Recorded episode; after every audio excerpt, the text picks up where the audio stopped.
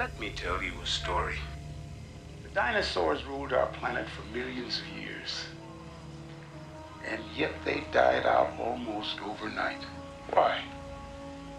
The evidence suggests that a meteor fell to Earth bearing an alien bacteria. Plague? Is that what this whole thing is about? Prevention. And you think this meteor brought some kind of a killer germ? It's something I've expected and prepared for all my life. Well, your meteor brought something, all right. But if it's a germ, it's the biggest son of a bitch you've ever seen. Not too long ago, guys. Well, not God, probably a couple years. We did the original. uh, Was it 1958? I think it's 58. Uh, the Blob with Steve McQueen. Uh, we all liked to appreciate it for what it was, what it was, and it's you know it's what it's done for the horror industry. A lot of copycats have come out since. We can even put the thing on there. Uh, John Carpenter's The Thing um, uh, for taking some of its. Uh, you know, effects and, and so forth. It was definitely groundbreaking for the time. It was silly and hokey. Don't get me wrong, but it was the 50s. Pretty much everything was silly and hokey. 50s B movies. It's kind of like our 80s. Yeah, yeah, Um, and that's okay too. You know. Uh, but the one thing I always remembered about it, and I sang the theme song from the original, and it's by Burt Bacharach, who's obviously a household name now. And it was The Blob by the Five Blobs. and it was like it was like one paragraph. It's like beware of the blob. It creeps and leaps, glides and slides across the floor, right through the door. And all around the wall, a splotch, a blotch. Be careful of the blob. Elaborate stuff. There it is. But in this one, we get some 80s hair band called Alien. And they don't, it's completely different. All it is is, it's called Brave New Love. You know, on that hair band kind of cheese. Pure 80s cheese. Yeah. Now, the reason I brought up this uh, theme song, uh, the band Alien sounded a lot like a band called Dokken. And Dokken was a decent band in the 80s. Um, wrote some cool stuff. But what they are known, what they're also known for is the theme song Dream Warrior from Nightmare on Elm Street, The Dream Warriors. Probably the Directed by the same guy? Directed by the same guy, Chuck Russell. You see how I did that? Yep. Pretty clever. Yep. You're All good. welcome. Mm-hmm. Did you catch who wrote this film? Frank Darabont. Yes, another household name. We talk about Frank a lot. He does a lot of horror, um, some really great dramas, including a little film you might have heard called Shawshank Redemption. A wonderful, wonderful film called The Majestic with Jim Carrey. Uh, the Green Mist. Mile, The Mist, created The Walking Dead. Pretty impressive little resume. Him and him and Chuck were good friends. Chuck started as a producer, and they both met, I believe, on the set of an underrated little slasher film, and we will definitely be getting to it someday. Hell Night. So there you go. It all of comes- connection, sir. yeah, it comes full circle. Chuck Russell, I talk about underrated directors, and this guy's had quite a few hits, and yet has just kind of disappeared. Again, we talk about how directors are becoming more guns for hire now. Yeah. So they don't like, they don't seem to like the ones that have staying power or have a, or a household name, I guess you can say, or some street cred. Because at the end of the day, the director is the man in charge on a set. Uh, the producer is the man who sits in the office and makes sure the bills are paid and the money's not, you know, it's not uh, the budget's coming into in, coming into Yeah. is, is on time and, and, and you know not going over budget. And it's become the opposite lately, and so we're losing the household name director. Now it's all Yeah. about the producer, Jason Blum. Yeah, I think um, directors possibly. I mean, I can't speak for Chuck Russell and, and the rest, but I think um, in general terms, a lot of these directors are becoming jaded with the Hollywood machine. Yeah, and so I think that's why we've lo- we're losing these guys. Oh, I remember him. Well, he doesn't do much. Just a lot of TV. A lot of these veteran directors went on to see, and they still do a lot of TV, which is great. Um, but just do some B movies here and there. I mean, Chuck Russell, uh, besides being the producer of Hell Night and a couple of the horror films in the '80s, he's also a screenwriter with Frank Darabont. Uh, Yeah. He did one of my favorite Schwarzenegger films, Eraser, Mm-hmm. which I thought was really fun. Uh, he did Scorpion King, which was a big hit. That's right. yeah, Uh, with the Rock, With The Rock, and uh, we as, and The Mask was a huge hit for Jim Carrey. Jim Carrey. Yeah, Um, and Dream Warriors. I mean, that's not a, that's a pretty good little, you know. resume. Yeah. Um, no, the Dream Warriors. I mean, I loved Dream Warriors as a kid, and yeah, I think it's definitely one of the strongest of the Elm Street sequels. But we'll get to those at some point. I would like to think. Yeah, we'll probably do what we did with the Friday Thirteenth, do two and one, uh, because there's a lot of them, and it'd be pleasant surprise. Uh, most of them are crap, but I am. I, I think I'm the only one who liked the New Nightmare, the one where it was self. It was. Yeah, If- yeah, that, if- yeah. That, was definitely. Um, it was like the prototype for Scream, almost. Yep. And Wes Craven's next film would be. Scream. Yeah. Yeah. I have my coffee here. We're doing this in the morning for y'all, so you're welcome. Yeah. And Count Dracula here, who I'm a podcast with, usually goes to bed around this time.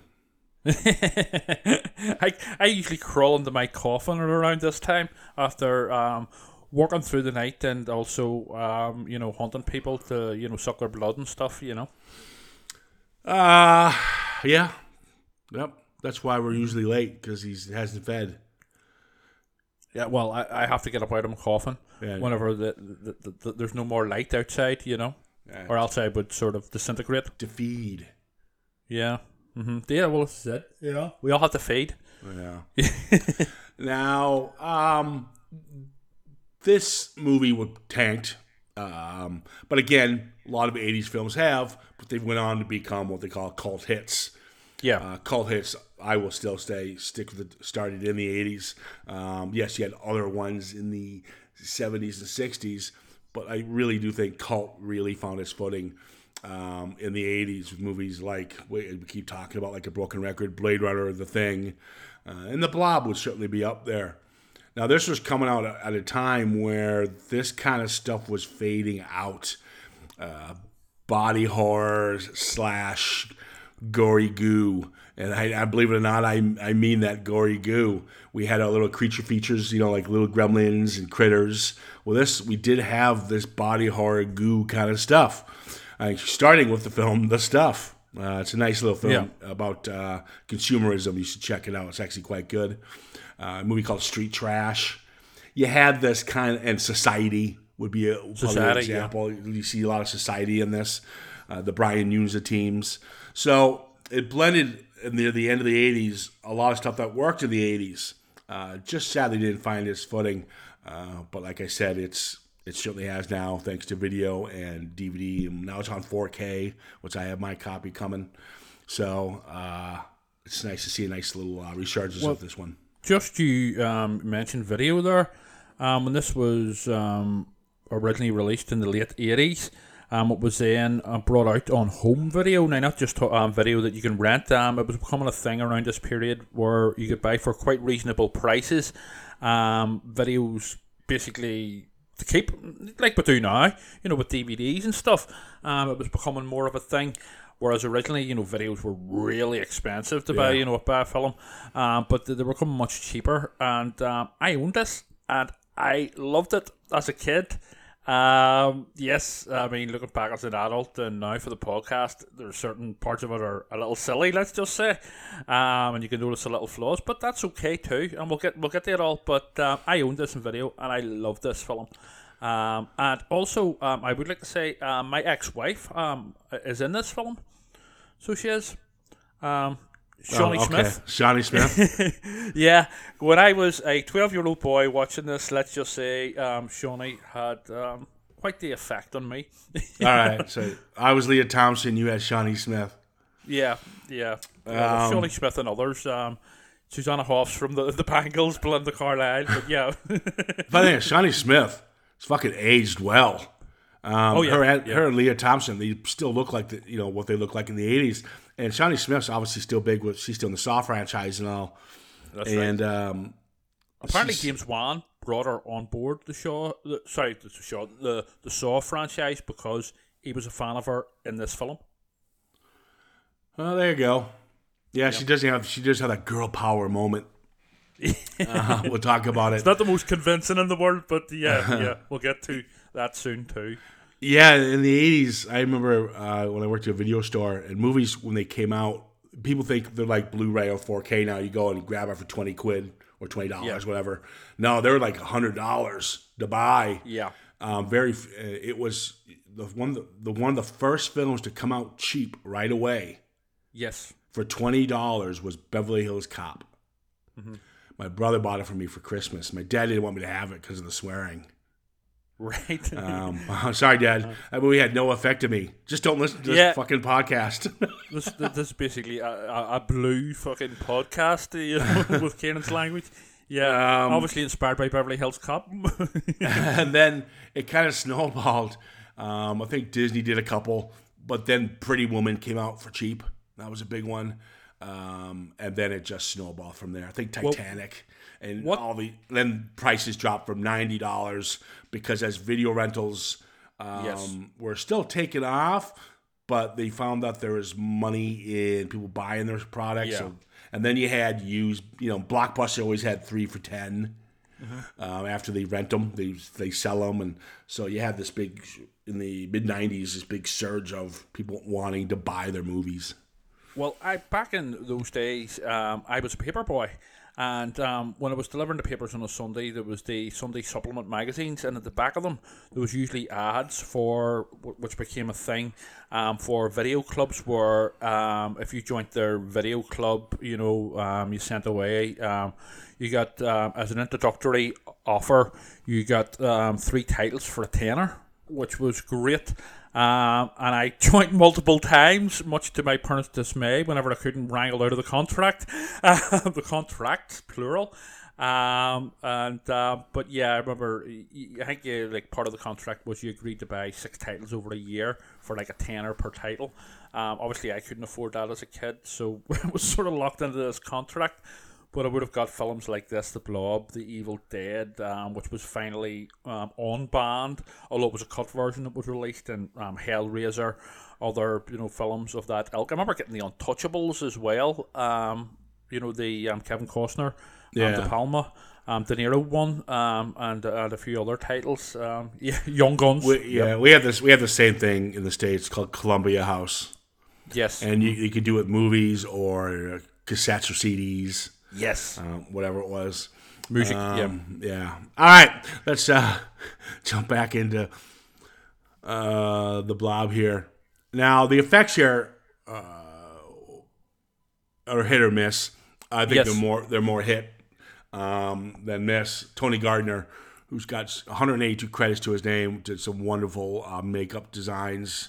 He's known for like he's still around today. Did a great film called Freaky not too long ago. He's done um, Lord of the Illusions, which I loved uh, Zombieland, Nightbreed, Army of Darkness. So the guy and Darkman. So the guy's Yeah. got some really good street cred. And Dream Quest Images, who was created by uh, Hoyt Yeatman, he his team was pretty much also got on board um, to handle more of the monster effects themselves. And they're the ones who created. They worked with Cameron. They're the ones who did that liquefied image from the abyss. yes, and Terminator Two. And yeah, so you know, yeah, a lot of talent went into this film, um, and including some up and comers. Uh, believe it or not, uh, uh, Candy Clark is more of a veteran, and so was uh, John Shinaka. But you had Jeffrey DeMunn, who we talked about quite a bit on this podcast, uh, with the great, great Christmas Evil. Um, but he works with Frank Darabont all the time. We just mentioned all the films he's been in, and if it's a Frank Darabont production, Jeffrey DeMunn's been in it. Whether it's The Mist, Green Mile, um, and uh, uh, Yeah. The Walking Dead. In fact, when Frank Darabont left The Walking Dead in a massive, massive dispute, sad, sad ending to the Walking Dead franchise, losing Frank Darabont, Jeffrey DeMunn, the most beloved character in the show, quit.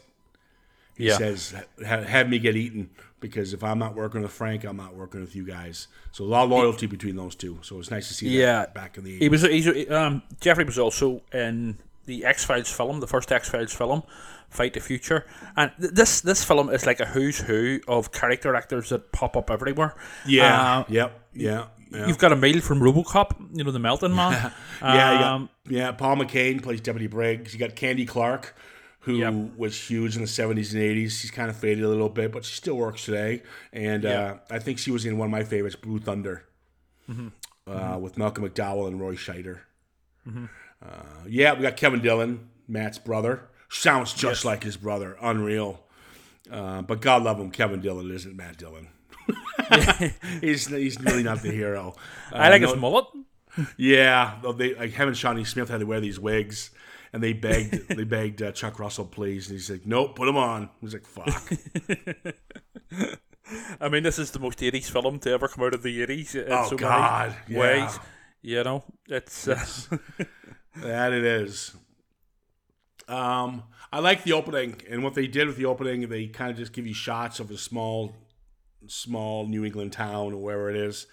And Yeah, it's spooky, It's, it's spooky. It's cuts, very yeah. Stephen King. It's deserted. It's quiet. yeah, small town Americana. Yeah. Exactly. And the whole purpose for this was just, and then we find out they're the whole town's in this football match, uh, which is what what happened in a small town USA. Every Sunday or Saturday, when there's a big game, the local high school, everyone would get together uh, to cheer on the home team. And I, the Yes. reason I like this setup is because a we know they're they're going to be probably attacked here soon, so they're not going to have the means to protect themselves because they're in the middle of nowhere, and so and we also have a very small cast to work with, which I like in my films. What I also like about the um, opening is basically the Donovan Leitch um, character is set up as always, you know, it's sort of tricking the audience into thinking, oh, he's obviously going to be the sort of square jawed hero. But in fact, well, we'll find out that that's not the case, you know? Yeah, um, I think Chuck Russell. A lot of filmmakers do this. They they like to a little nod to Psycho, so they'll Yes. they'll put this main lead in that you think is, um, or at least would be one of the regulars. Um, it's it's well set up because I you you think, um, that Brian the town. 50s, you know, 50 s Bad guy. bad guy. He's, he's harmless.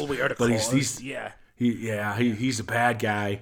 Um, where you've got, um, he, he's Brian. He's played by Kevin Dillon, and then you've got Paul. Is that right?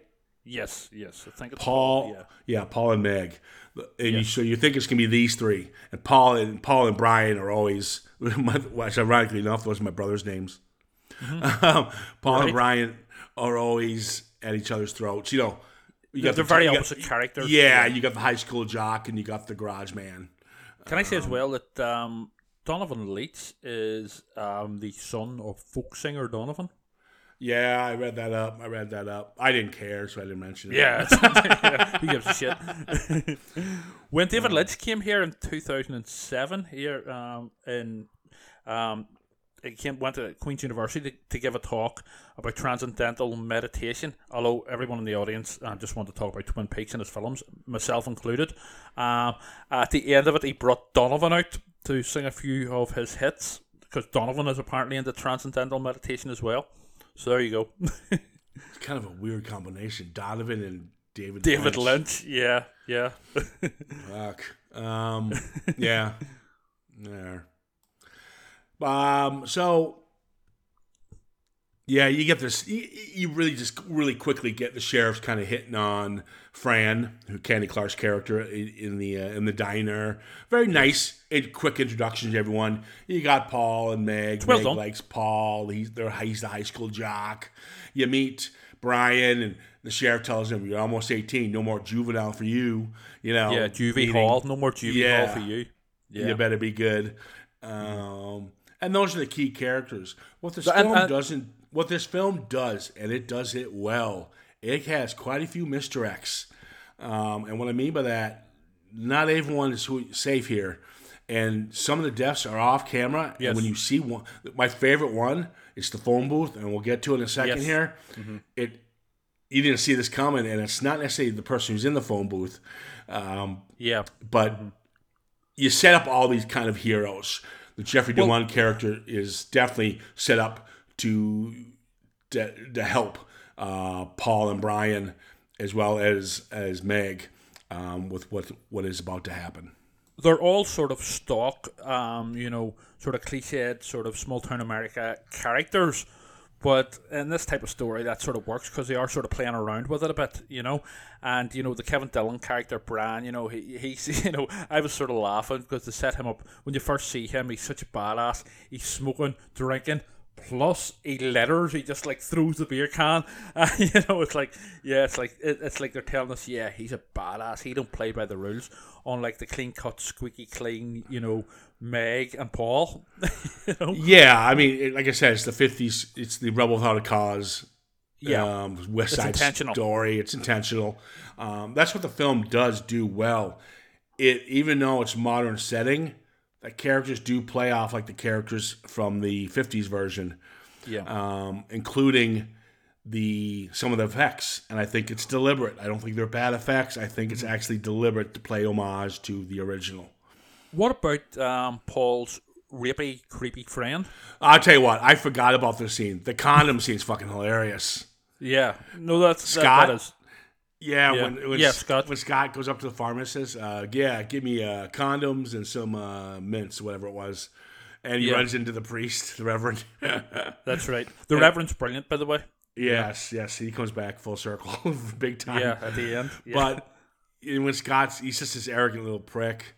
And the pharmacist go when he's talking to the reverend, he's all, he's kind of embarrassed because he's talking to the reverend. And the pharmacist goes, "You want ribbed or regular?" And uh, he, he blames his mate. He blames. He says, "Well, I'm getting these from my friend Paul. He's such a perv, and he's so embarrassed to get this stuff. But you know, he's a ladies' man." And then we find out Meg, the pharmacist's father. Yes, Man, and he pulls the paper down and goes ribbed. yeah, you see, and, and, and it was a nice little setup. It was a pretty good laugh. Yeah, Um, if I was the pharmacist, I wouldn't let Paul. But I guess he, he does mention that he does explain the the uh, the little misunderstanding to the father. He says that in the car. yeah, off screen. Yeah, Yeah. So uh, otherwise, he would not have let his daughter go with him. yeah, yeah. um, I must admit that um, Meg's family in general um, great on me, especially the fucking wee brother and his mate, his mate especially. yeah, his mate was, was played by a young actor in the '80s. He did a lot of this stuff. He always Mm-hmm. played the brat. Yeah, Um, pretty so, annoying. Yes, and, but again, I like the fact that they don't sell out. They kill the little fucker. good. I wish they showed. I was tearing the blob on. I wish they showed it. Uh, well, the well, you sort of see the aftermath whenever he jumps out of like the, the sewer and he's like basically, he's basically Emil in RoboCop. You know, the face all melted. But yes, I would have liked to, to have seen it more graphically because I'm a sick bastard. Well, I, little fucker.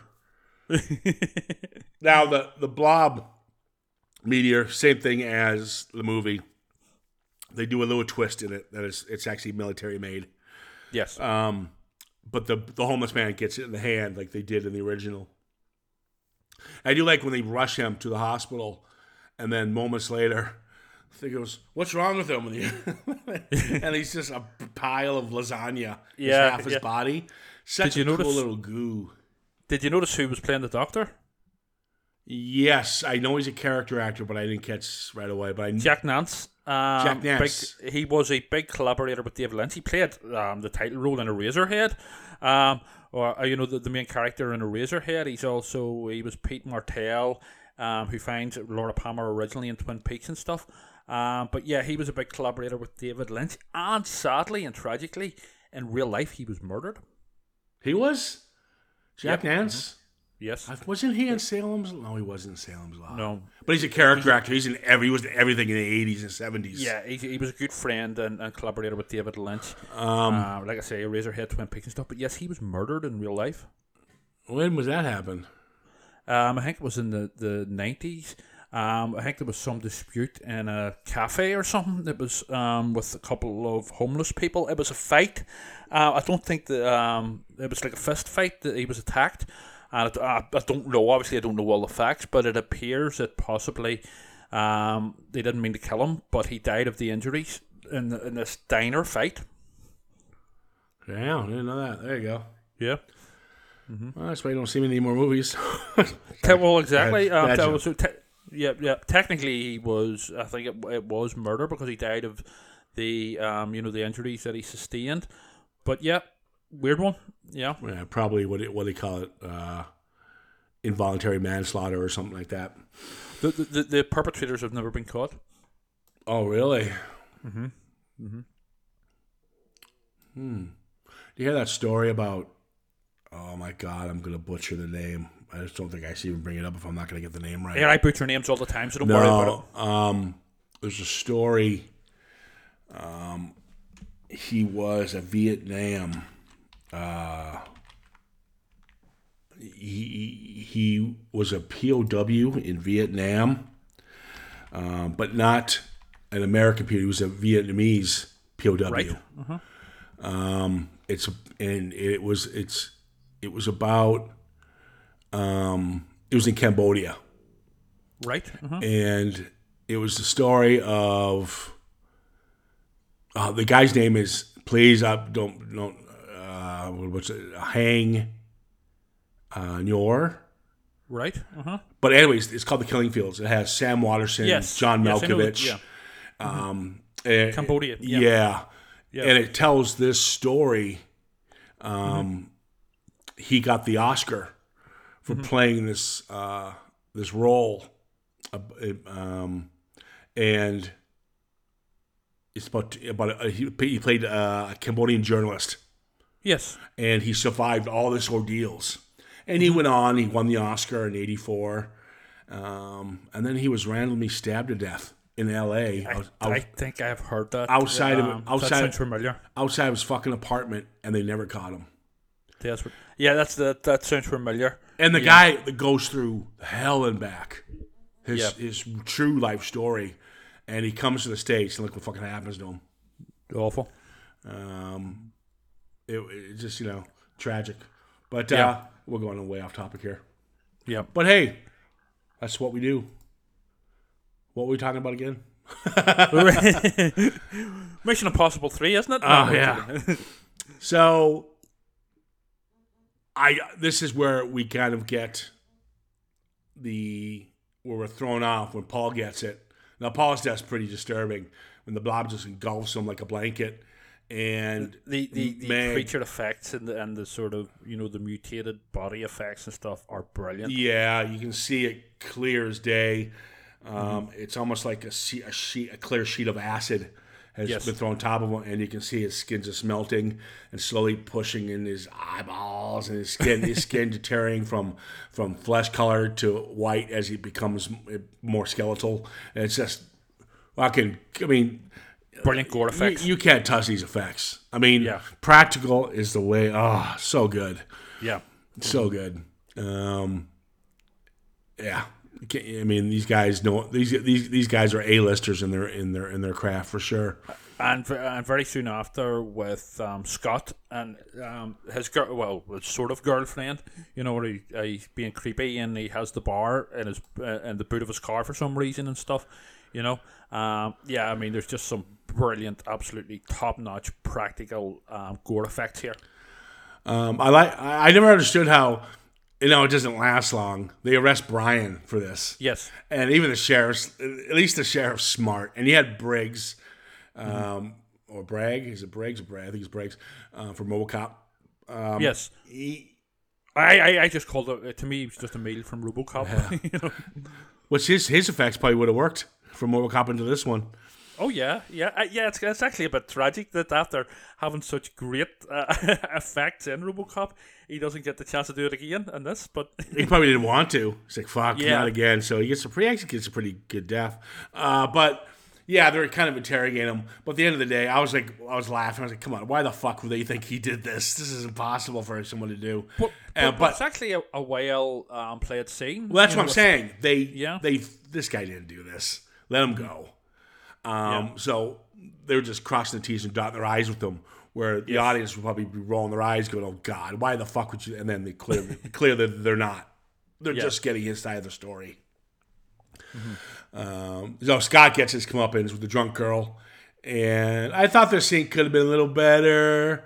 Um, you didn't really get much gore in this one. I think what happened was because only if you what they had to do was a lot of the screens are off kill, or you'll see Yes. the blob just jump on them eh, or something, and then cut away because they only had the budget for certain effects. So they put all their money into the effects they were going to show you of those deaths, and it Yeah. certainly does pay off.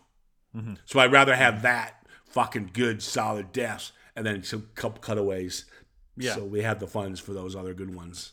I would think like where people are like dragged away off screen or whatever. Yeah. Yeah, which you do get quite a few of, but there's some good carnage in this.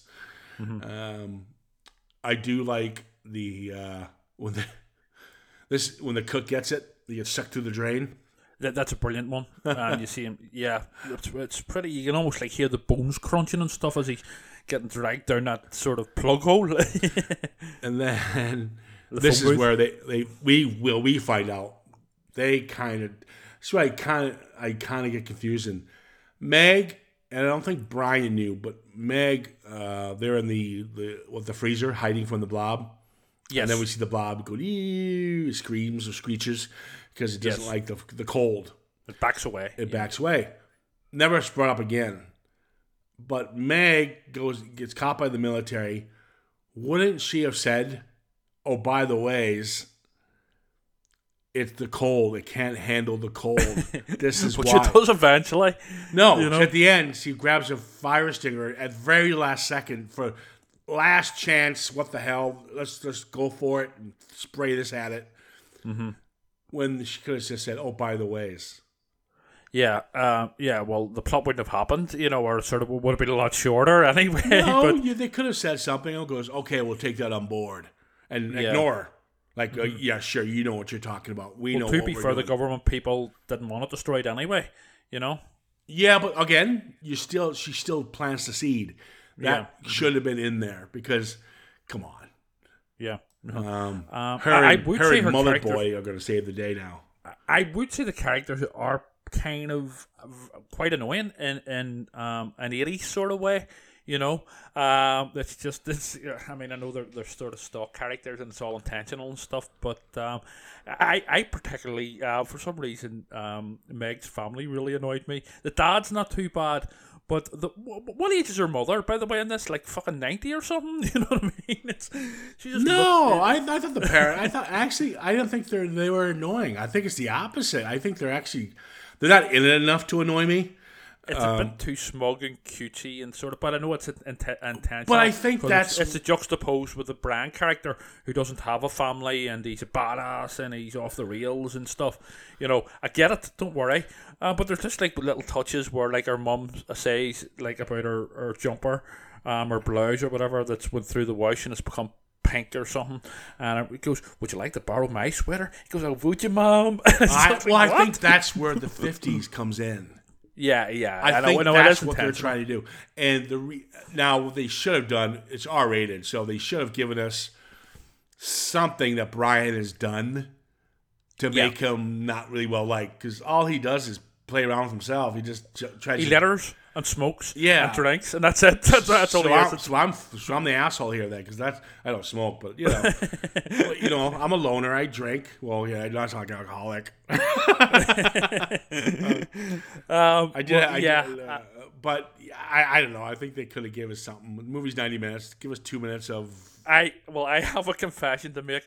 When I watched this as a kid, I thought, "Oh fuck!" I used to think that um, as a kid watching this, the Brian was a very fucking cool character, and he was, and he sort of inspired me.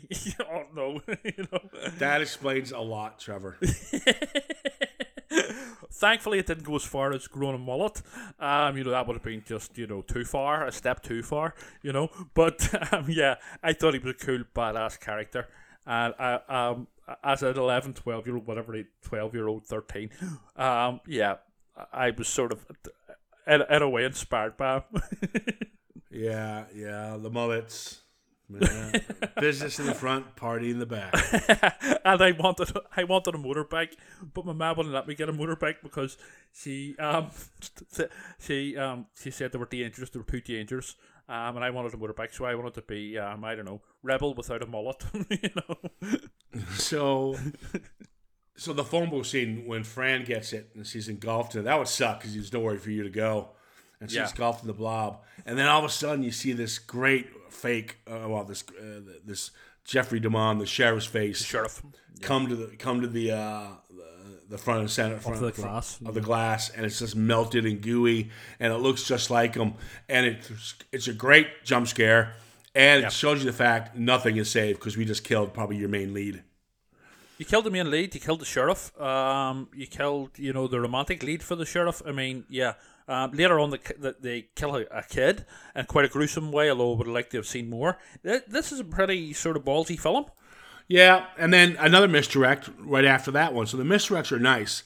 Uh, Yes. There's a nice fake out where um, uh, Brian and Meg are riding through the woods, and then you see these lights coming up, and it's like, oh my God, is this another alien thing or a meteor coming? Yes. Turns out it's just the military, the medical team showing up.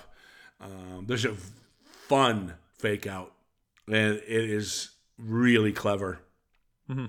It's when they get when they get caught by the military, and you cut to these two idiots making out in the uh, Oh, on, on the beach, and so they act, they actually actually just got dumbed down. It's really cheesy. What's the man doing there, trimming his hedge in the middle of the night with the, with a chainsaw? And then the guy looks up, he's I got a think he's hockey a mask. peeping tom.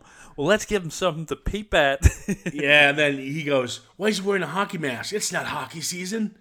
and then as he says that, the grain of the of the film we're watching turns, and then Yeah. you, and it pans back, and you find out we're in the movie theater watching Yes. the slasher film that two kids wanted to see. It's it's called something like Toolbox Massacre or something, but it's obviously a spoof of the Friday the Thirteenth series. You know, Yeah, yeah, it, it's, it's a very clever scene. It yeah, is. the way the way to do it. yep. To, totally, totally threw me off. Um, Yeah. And, and I'd seen this before actually, but I hadn't seen it in many years. But um, I forgot actually about this, but it's, it is it's very clever. yeah, the, thea- the theater scene is pretty fun. A couple people get it. The projections get stuck to the ceiling. And that annoying guy talking uh, in the in, in the uh, behind the kids. I don't remember him. No, no. Remember the annoying guy? He's, he's with his girlfriend, and he's saying, "Oh, and this minute she, she's going to run, and you know all this here." Oh Next yeah, thing- yeah, yeah. Oh, he gets sucked up.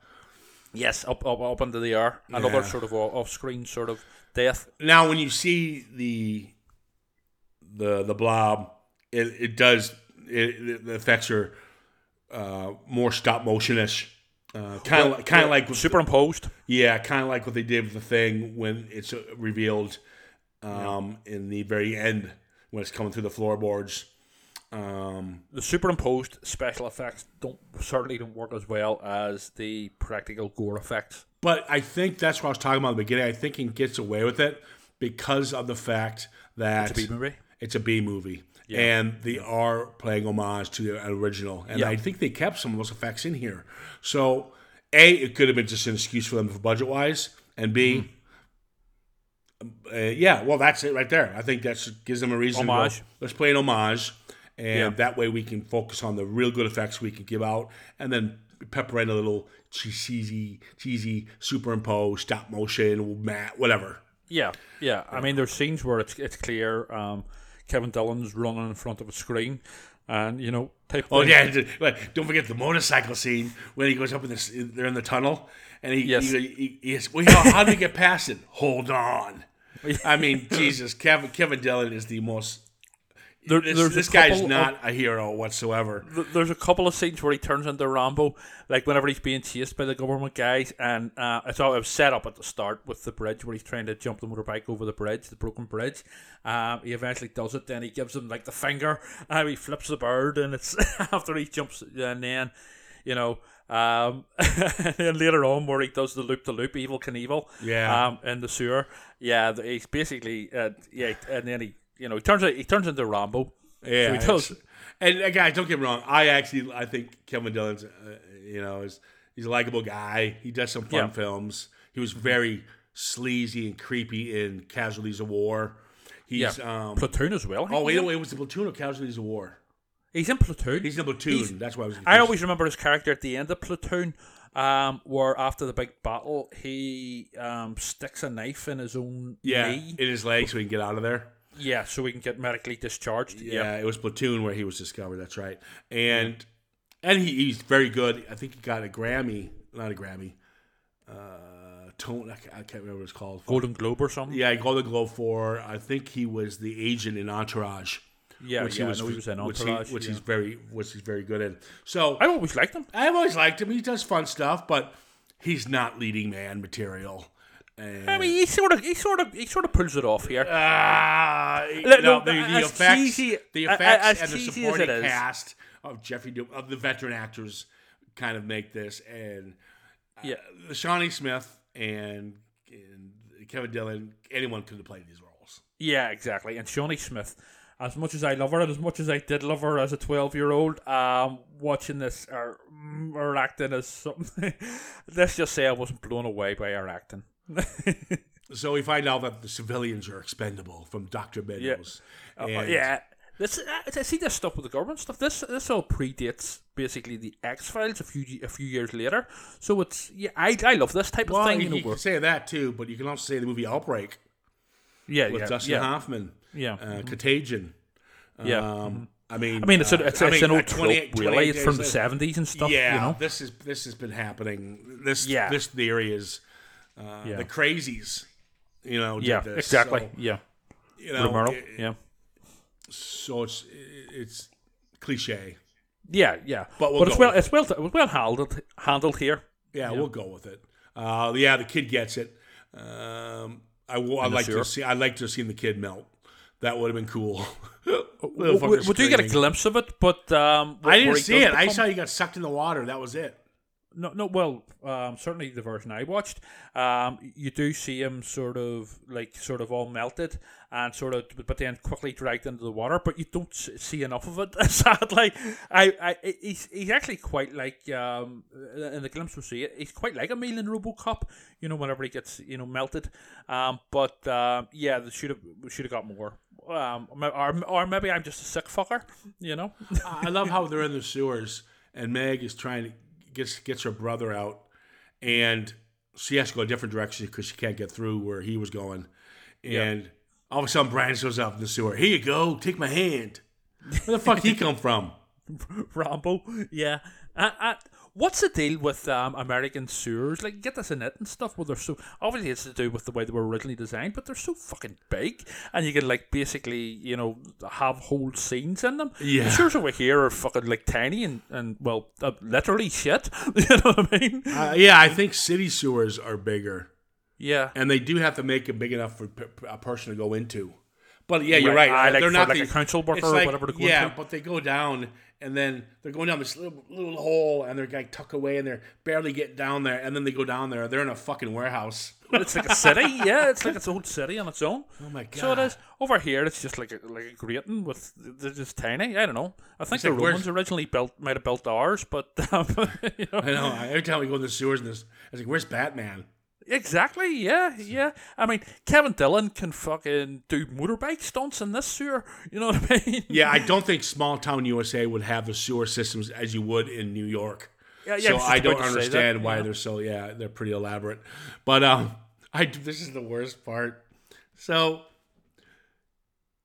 the the uh, doctor is going to Yes. keep them trapped in the sewer, so he puts the car on top of it. this. And so fucking Dillon or Brian, whatever, he goes, "Oh look, a bazooka." Okay, Yeah.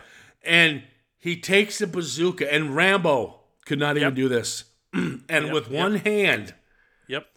he points the bazooka on to, to you know to the top of the sewer Yep. and fires it, and the car explodes and flies up. Now I'll buy the bazooka doing that. Mm-hmm. But how the fuck can one person's one hand hold a bazooka, which is pretty much a mini missile? Cause he's what a guy. That that's why. Because he's just he's just um like super uh, uh, and just by coincidence um Shawnee Smith just happened to notice the the um the government guy who they were down in the sewer with just happened to have a, a bazooka uh, and his uh, strapped to his back. So yeah, I mean this is just I mean this is all obviously tongue in cheek sort of B movie silliness. Oh, I mean James Gu- um, Gunn made a similar film um a few years later, Slither. Um, you know yeah, um, Yeah, but uh, yeah, I mean, I mean, as, as daft as this is, where he turns into basically Rambo fused with the A Team, uh, it makes for a good scene and explosion. I like uh, Doc Meadows death Mm-hmm. when the thing just crawls into his suit. That's right. Yeah. Um, I like to see like a lot of blood or imploding or something, but Yeah, it's it it, still works. It still Yeah. works. He deserved what he got. Oh, I he, he was he was. yeah. I love when he says about you know talking about the townsfolk and stuff. They're expendable. You know I mean? a pure pantomime villain. when you got the fucker has got like because as all mad scientists do, the scientist's Yep. assistant has grenades all over his body, and so when he gets it, and the, the now the the the, the inconsistency how big this blob gets is really weird. but Yeah, now exactly. it's now it's fucking huge, and it blows up the whole street, and it comes out of the sewer, Yeah. and the uh, badass so-called badass scientist frags and, with a death charge, Mm-hmm. and doesn't do anything, and he uh, he then takes his two grenades as the this the blob is about to land on him, yeah. and he unleashes the pins and he just you know and then he falls and then it falls down on him but you, you see the, the two grenades go off Yeah, exactly. It's, um, it's a real sort of you know hero's death type thing. yeah cheesy death for it for an idiot but yeah. well, I mean, you know, that's it's, it's it's a sort of film that you get these types of deaths in it. You know, and then the reverend who was a completely normal human being gets caught on fire for a real quick second and they end up saving him and i don't understand why he goes nuts at the end but we'll we'll figure that It- because it makes for a. Uh, they were possibly setting up a sequel. maybe Uh, uh, but also it makes for a cool sort of final score type thing. You know. so Um, So then you got Briggs who gets it in the. Uh, he gets cut in half with the bookcase. I thought his death looked pretty good. yeah. No gore needed, but it looked painful enough. Yeah. But I, I love this is where she goes. It's afraid of the cold. And At last. yeah, finally, thank you. And it's a ski village. It's a ski town. That could have Yes. been very useful information there. Thanks, Meg. You fucking idiot. You really could have. So here comes Brian with the snowmaker. Wow.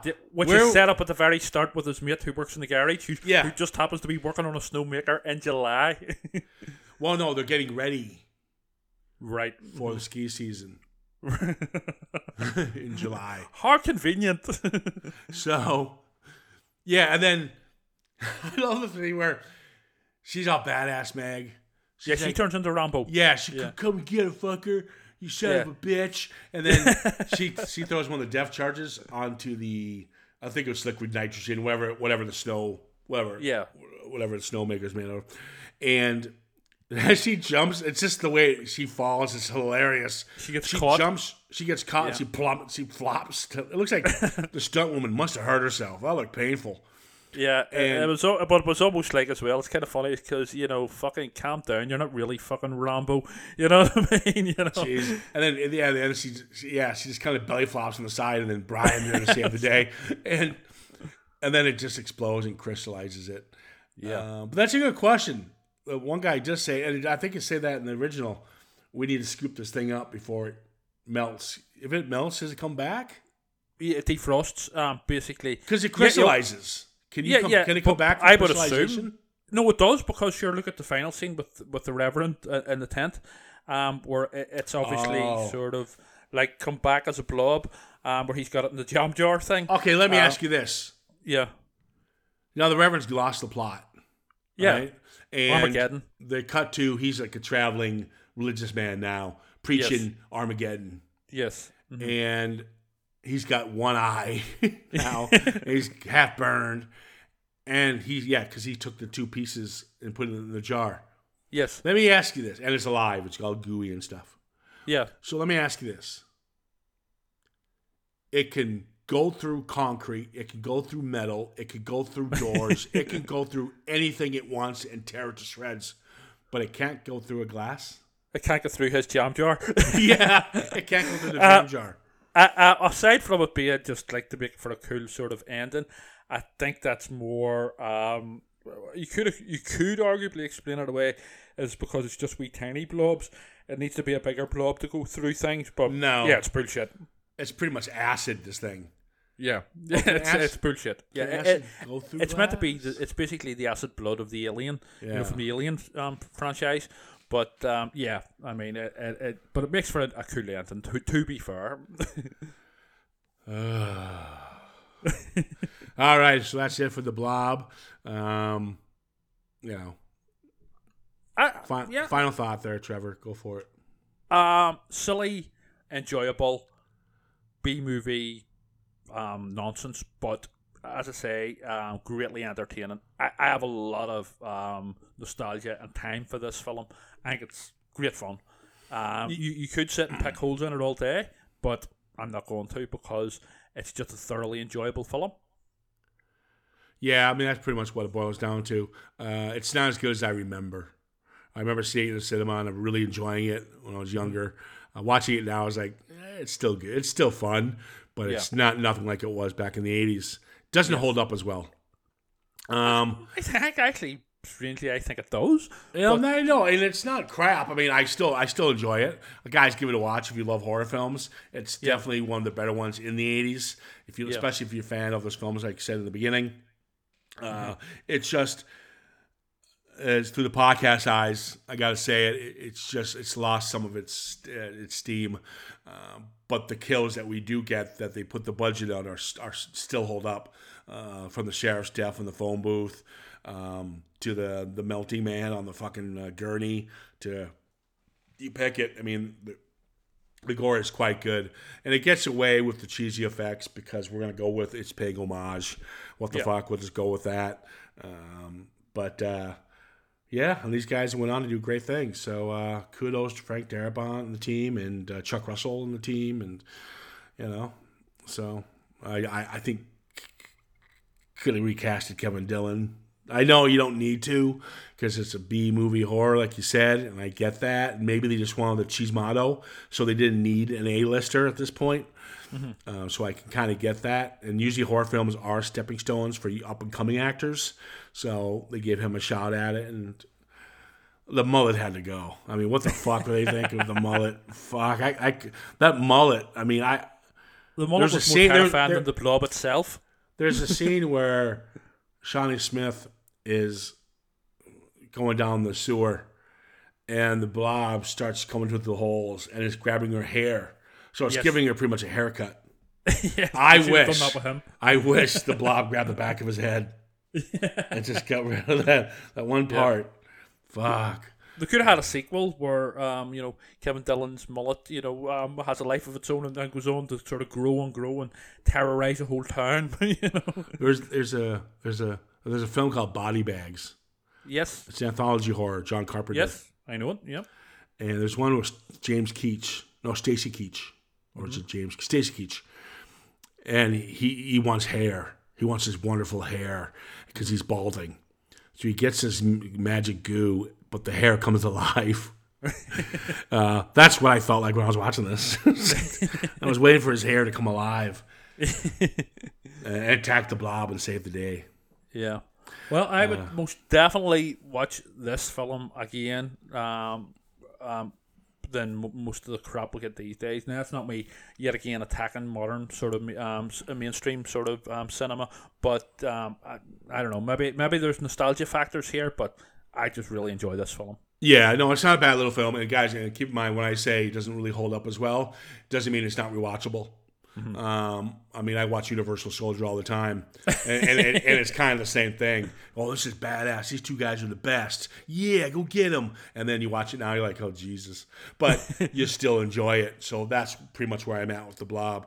Um, so there you go. All right, guys, we're gonna wrap this one up. Next up is going to be the Meg 1 and 2. We're doing a double feature on that one because we kind of already did the Meg, so we're just going to kind of do a quick review on that one, but then quickly jump into Meg 2. It's going to be a, uh, an all in one uh, podcast for that one. And then we're going to do Barbie. And then we hit Halloween month and a half or something. Yeah. Uh, the new issue of Phantasmagoria is out now. It's available on Amazon all over the world in print. And of course, locally, Forbidden Planet. Yep. And in Pennsylvania, Yep. Yep. Phantasm Comics and yep, there's uh, the, yeah we're selling in quite a few um select stores. Yeah. oh, so you're all over now. You're not just the one branch. No, no, no. I mean, uh, to be fair, it's more sort of you know one-off sort of independent stores. You know, Um, still still works. but also Forbidden Planet International, Belfast, and throughout the world from Amazon. All right, there you go. That's it. that's all I have to say. We're gonna end this one. This one went on for a little long time, probably because we went way outside the box quite a few times. Again. Yeah. Um, but uh, that's all we got. Guys, take care of yourselves. Have a good one.